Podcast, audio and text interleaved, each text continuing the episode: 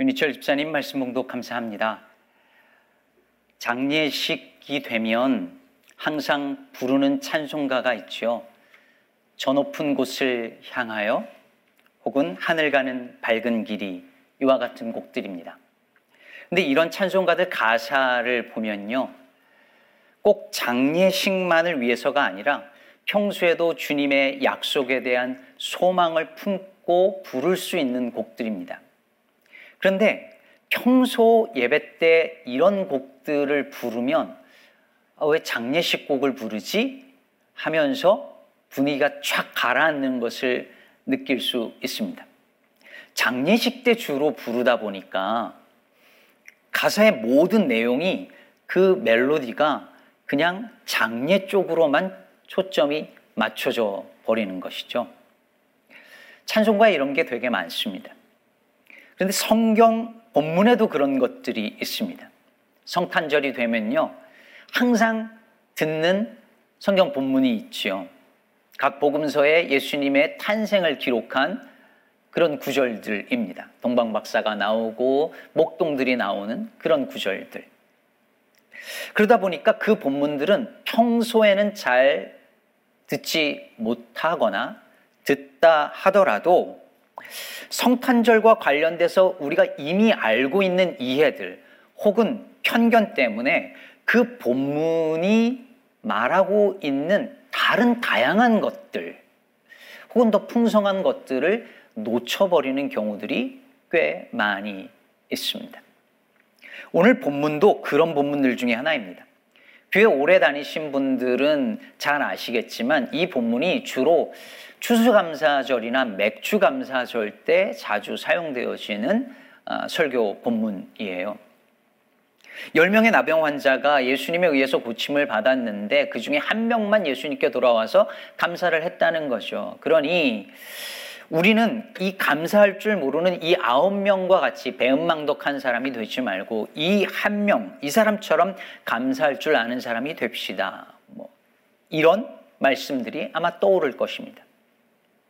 틀린 해석이 아니고 매우 중요합니다. 이 본문의 감사는 중요한 키워드이기도 합니다. 어, 저도 언젠가 감사절에 이 본문을 선택할지도 모르겠습니다. 하지만 이 본문이 감사절기에 항상 감사의 주제로만 우리가 다루어지다 보니까 이 본문에 담긴 다른 메시지들을 제대로 살펴보기 어려워진 것도 사실입니다. 어떻게 읽어도 그냥 결론은 감사합시다. 이렇게 나거든요. 그래서 오늘은 조금 다른 측면에서 이 말씀을 살펴보려고 합니다. 예수님께서 갈릴리에서 예루살렘으로 가시는데 한 마을에 들어가셔서 거기 10명의 나병 환자들을 만나시죠. 그 환자들이 멀찍이 서서 예수님을 향하여서 소리를 지릅니다. 예수 선생님이요. 우리를 불쌍히 여기소서. 여러분, 이들은 율법상 제의적으로 부정했기 때문에 공동체에 속하지 못하고 격리돼서 따로 살았습니다. 그리고 사람들이 가까이 오면 멀찍이 떨어져서 옷을 찢고 윗입술을 가리고 부정하다, 부정하다 소리를 질러야만 했습니다. 그래서 오늘도 예수님을 향해서 멀찍이 떨어져서 예수 선생님이여 우리를 불쌍히 여기소서 이렇게 소리를 지른 것이죠. 이 소리를 들은 예수님께서 그 자리에서 그들을 고쳐주는 게 아니라 가서 제사장에게 너희 몸을 보이라 이렇게 이야기를 합니다. 그러자 그들이 가는 길에 몸이 깨끗하게 나음을 입었죠. 그런데 그 중에 한 사람만 자기가 나은 것을 보고 하나님께 영광을 돌리고 예수님의 발 아래 엎드려서 감사합니다. 그때 예수님께서 17절과 18절에서 이렇게 말씀하시죠. 예수께서 대답하여 이르시되 열 사람이 다 깨끗함을 받지 아니하였느냐 그 아홉은 어디 있느냐 이 이방인 외에는 하나님께 영광을 돌리러 돌아온 자가 없느냐 이렇게 말 말씀하세요.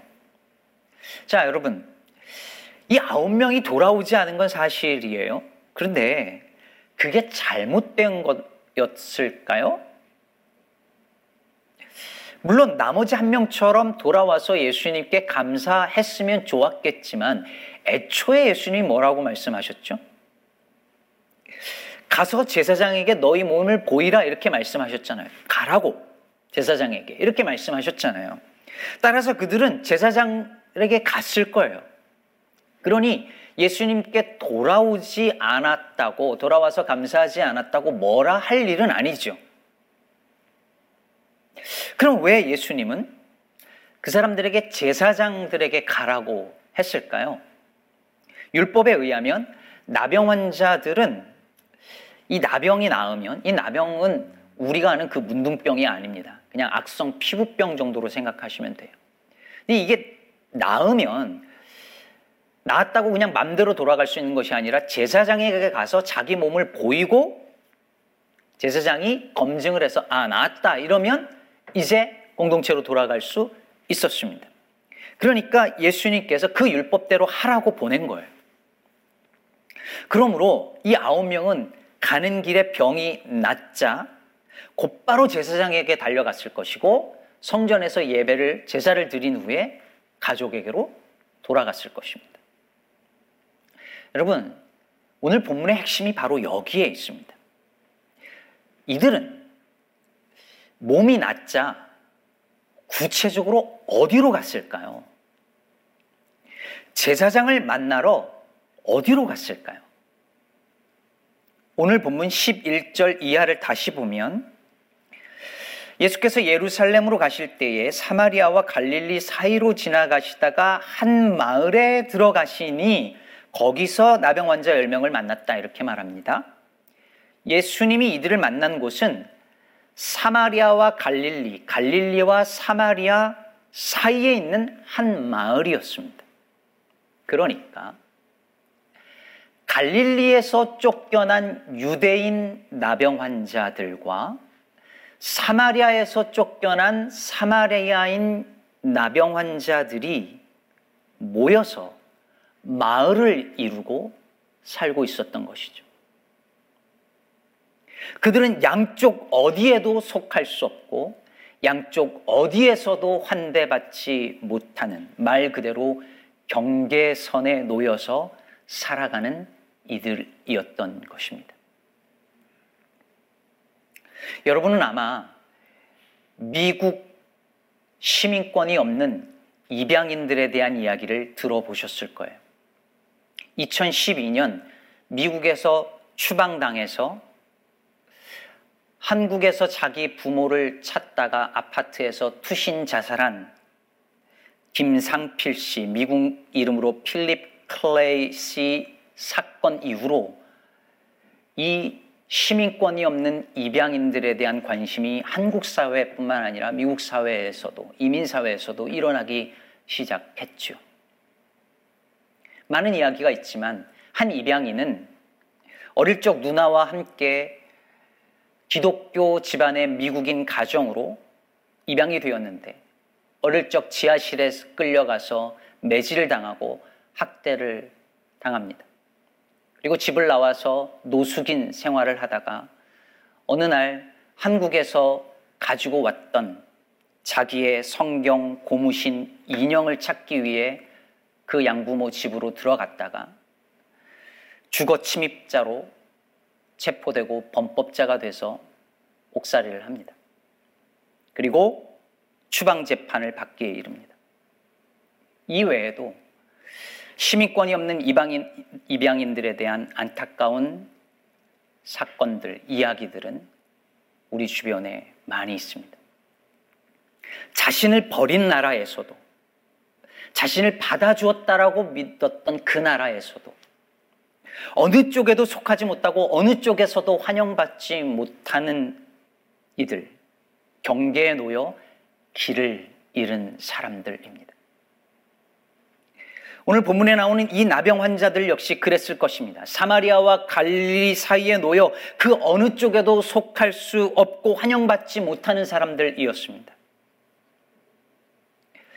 이들이 모여있던 그 마을이 구체적으로 어디일까 궁금했습니다. 그래서 지도를 펴놓고 어, 주석들을 찾아보면서 어디일까 한번 생각해 봤습니다. 지도를 한번 보시면 여러 견해가 있는데 이곳은 대가볼리 지방의 뱃산 혹은 그 근처였을 것이라는 해석이 어, 가장 설득력이 있는데요. 여러분 지도에서 저 초록색 부분이 어, 예루살렘이 있는 유대 지방입니다. 그리고 바로 그 위 갈색이 사마리아 지방이에요. 그리고 그 위에 노란색이 갈릴리가 있는 갈릴리 지방입니다. 갈릴리 호수가 있는 갈릴리 지방이에요. 그리고 그 갈릴리와 그 밑에 사마리아 오른쪽에 겹쳐서 있는 주황 색깔 그 지방이 바로 대가볼리입니다. 그리고 그 대가볼리에서 갈릴리와 사마리아 쪽으로 뾰족하게 화살촉처럼 이렇게 왼쪽으로 아, 튀어나와 있는 부분이 있죠. 바로 그 부분이 오늘 본문에서 사마리아와 갈릴리 사이, 갈릴리와 사마리 사이의 그 마을, 그 경계가 되어지는 곳이었을 것이라 그 가능성이 제일 높다. 이렇게 보여집니다. 학자들도 그렇게 이야기를 하곤 합니다. 그런데 여러분, 이 대가볼리 지방은요, 본래 로마 군대 등 이방인들이 거주하던 곳이었기 때문에 유대인들로부터 부정한 곳으로 여겨지던 곳이었습니다. 우리가 잘 아는 그 거라사 광인도 대가볼리 지방의 그 거라사 지역에 살고 있었죠. 그렇다면 여러분, 어쩌면 이 나병 환자들은 대가볼리에서도 온전하게 속하지 못한 채 살고 있지 않았을까요? 비록 나병 환자여도 그들은 갈릴리에서 왔다면 유대인이었을 것이고 사마리아인도 원래는 유대인이니까요. 그렇다면 이들은 세상 어디에도 깊이 뿌리 내리고 소속감을 느끼며 여기가 내 자리구나라고 느끼며 살지 못했을 것입니다. 사랑하는 여러분, 혹시 내가 어디에도 속해 있지 못하다는 느낌, 그런 기분 느껴본 적 없으신가요? 사실 대부분의 이민자들은 이런 경험이 있을 것입니다. 미국을 그렇게 오래 살았는데 여전히 이 땅에서 경계인, 이방인 같이 느껴집니다. 그러다 어쩌다 한국에 가면 처음에는 막 너무 좋죠. 반갑죠. 역시 고향이 좋아. 막 그러죠. 그러나 조금만 지나면 한국이 낯설고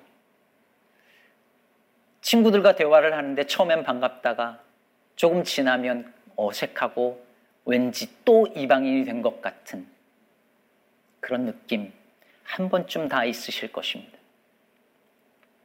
그래서 나는 도대체 어디에 속해 있는가라는 생각을 우린 하곤 합니다.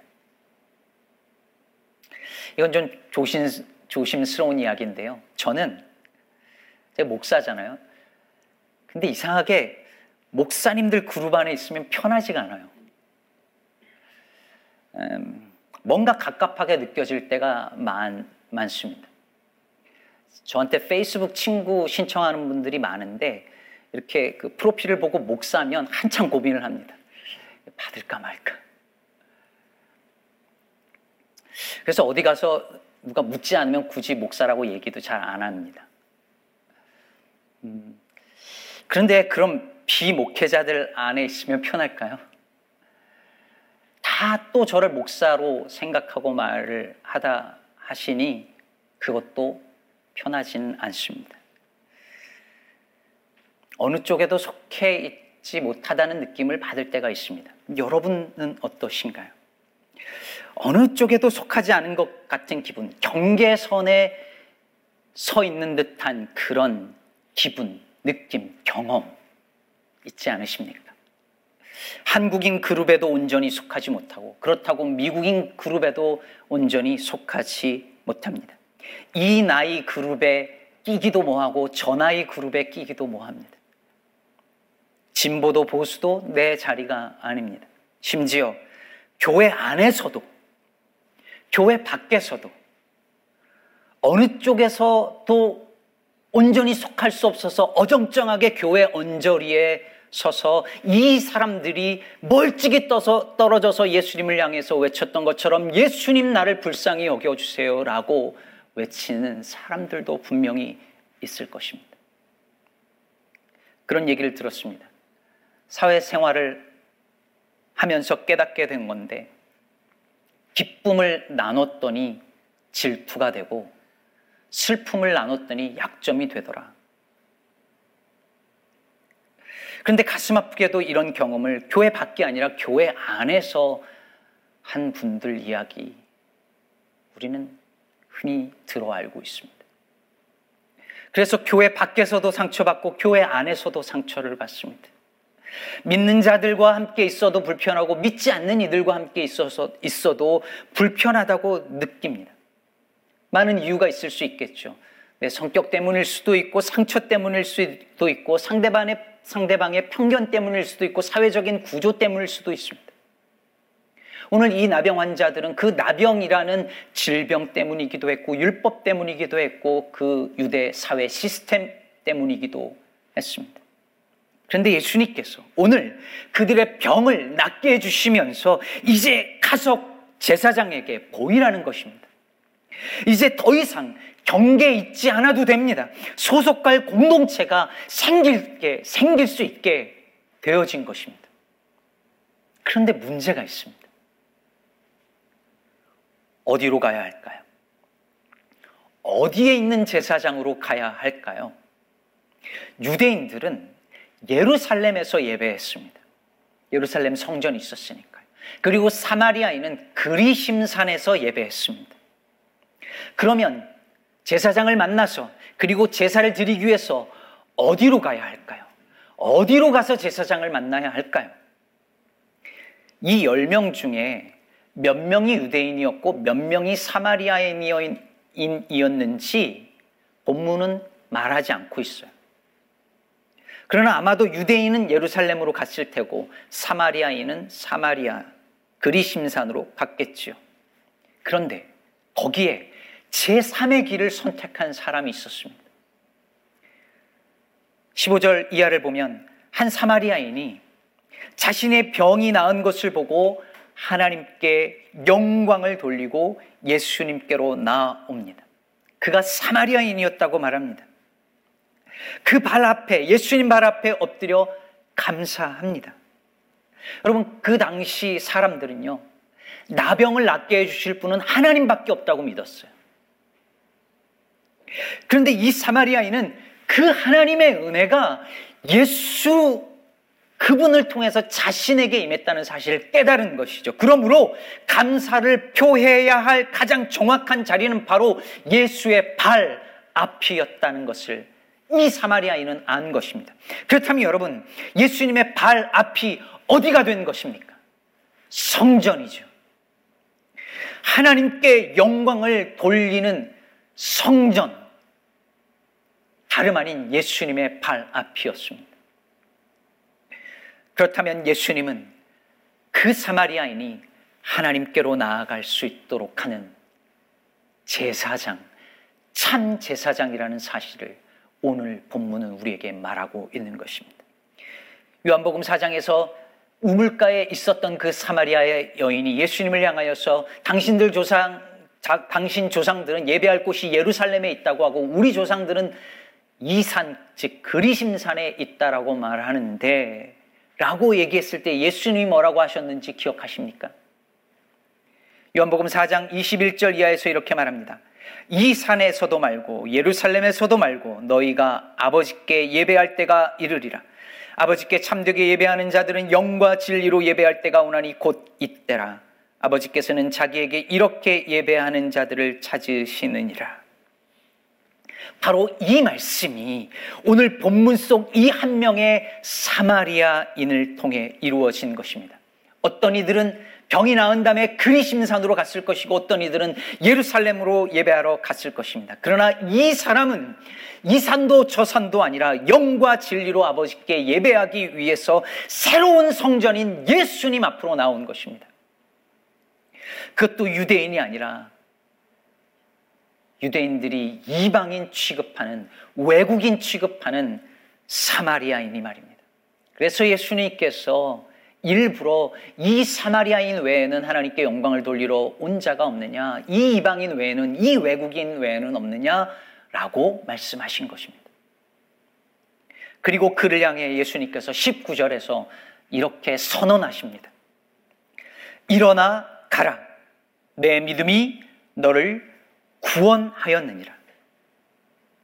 참 성전으로 나와서 진정한 제사장이신 예수님을 만났기에 그는 육신의 질병으로부터 나은 것뿐만 아니라 더 깊은 차원의 온전한 구원을 얻을 수 있게 된 것입니다.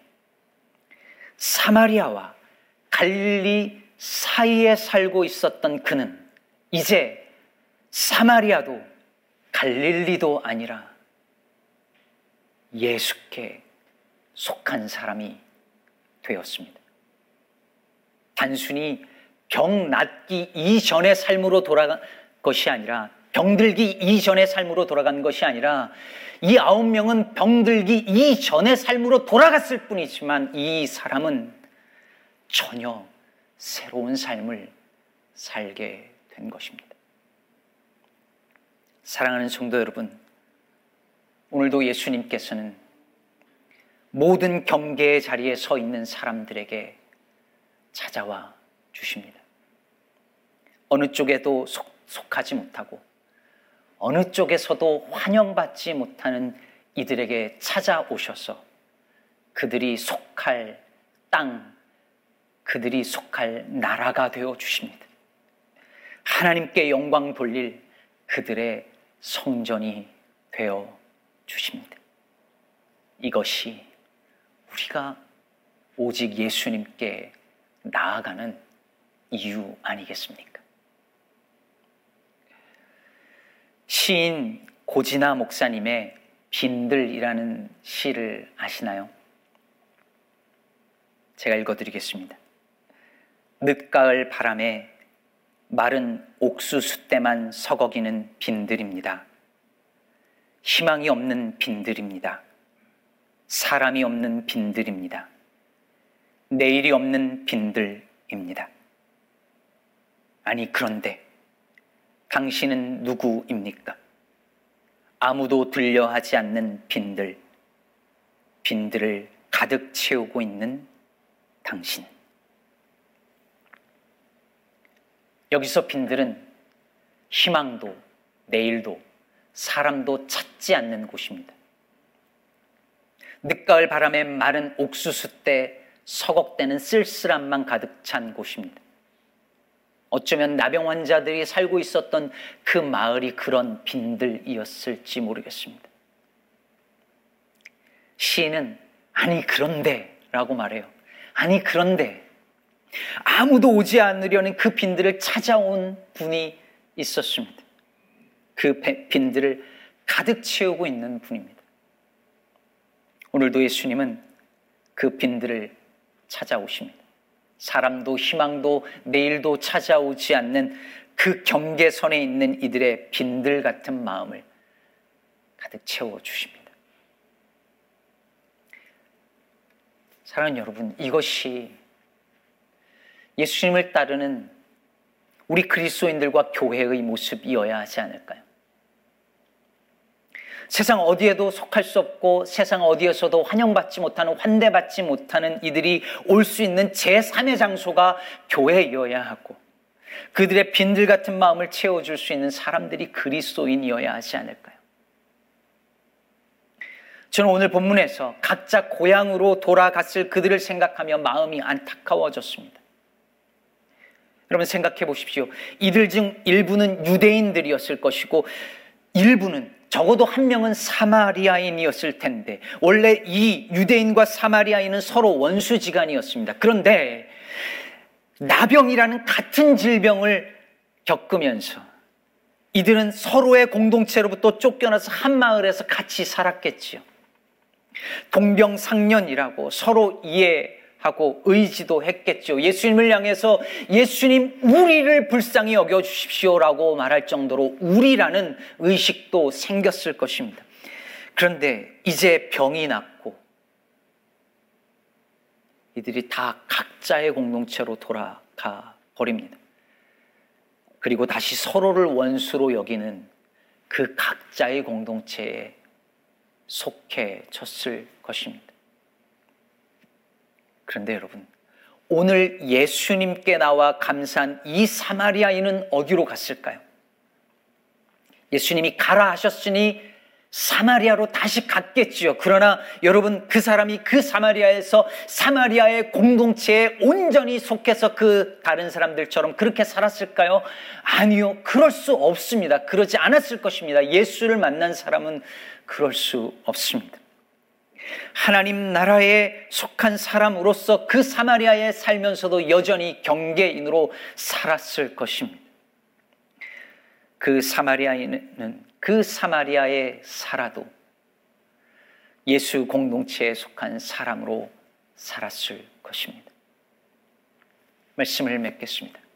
사랑하는 여러분, 세상 어디에도 속하지 못한 것 같은 기분이 들 때에, 아니, 기분이 아니라 그런 현실을 경험할 때, 사랑하는 여러분, 여러분이 예수에게 속한 사람임을 잊지 마시기를 바랍니다. 우리를 구원하신, 우리를 하나님 나라에 속하게 하신 그 예수님께 나와 감사하며 하나님께 영광을 돌리시기를 바랍니다. 한민복 시인은 모든 경계에는 꽃이 핀다고 말했지요.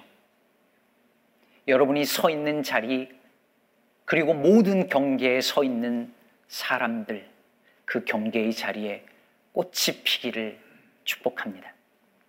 그리고 이 땅에서 두 발을 딛고 살지만 하나님 나라의 경계인으로서 살아가면서 이 땅에 존재하는 수많은 사마리아와 갈릴리 사이 그 경계에 그 빈들에 찾아가서 예수님의 사랑의 꽃을 피워내는 그 꽃으로 가득히 채워내는 저와 여러분 되어지기를 경계인이셨던 우리 주 예수 그리스도의 이름으로 축복합니다.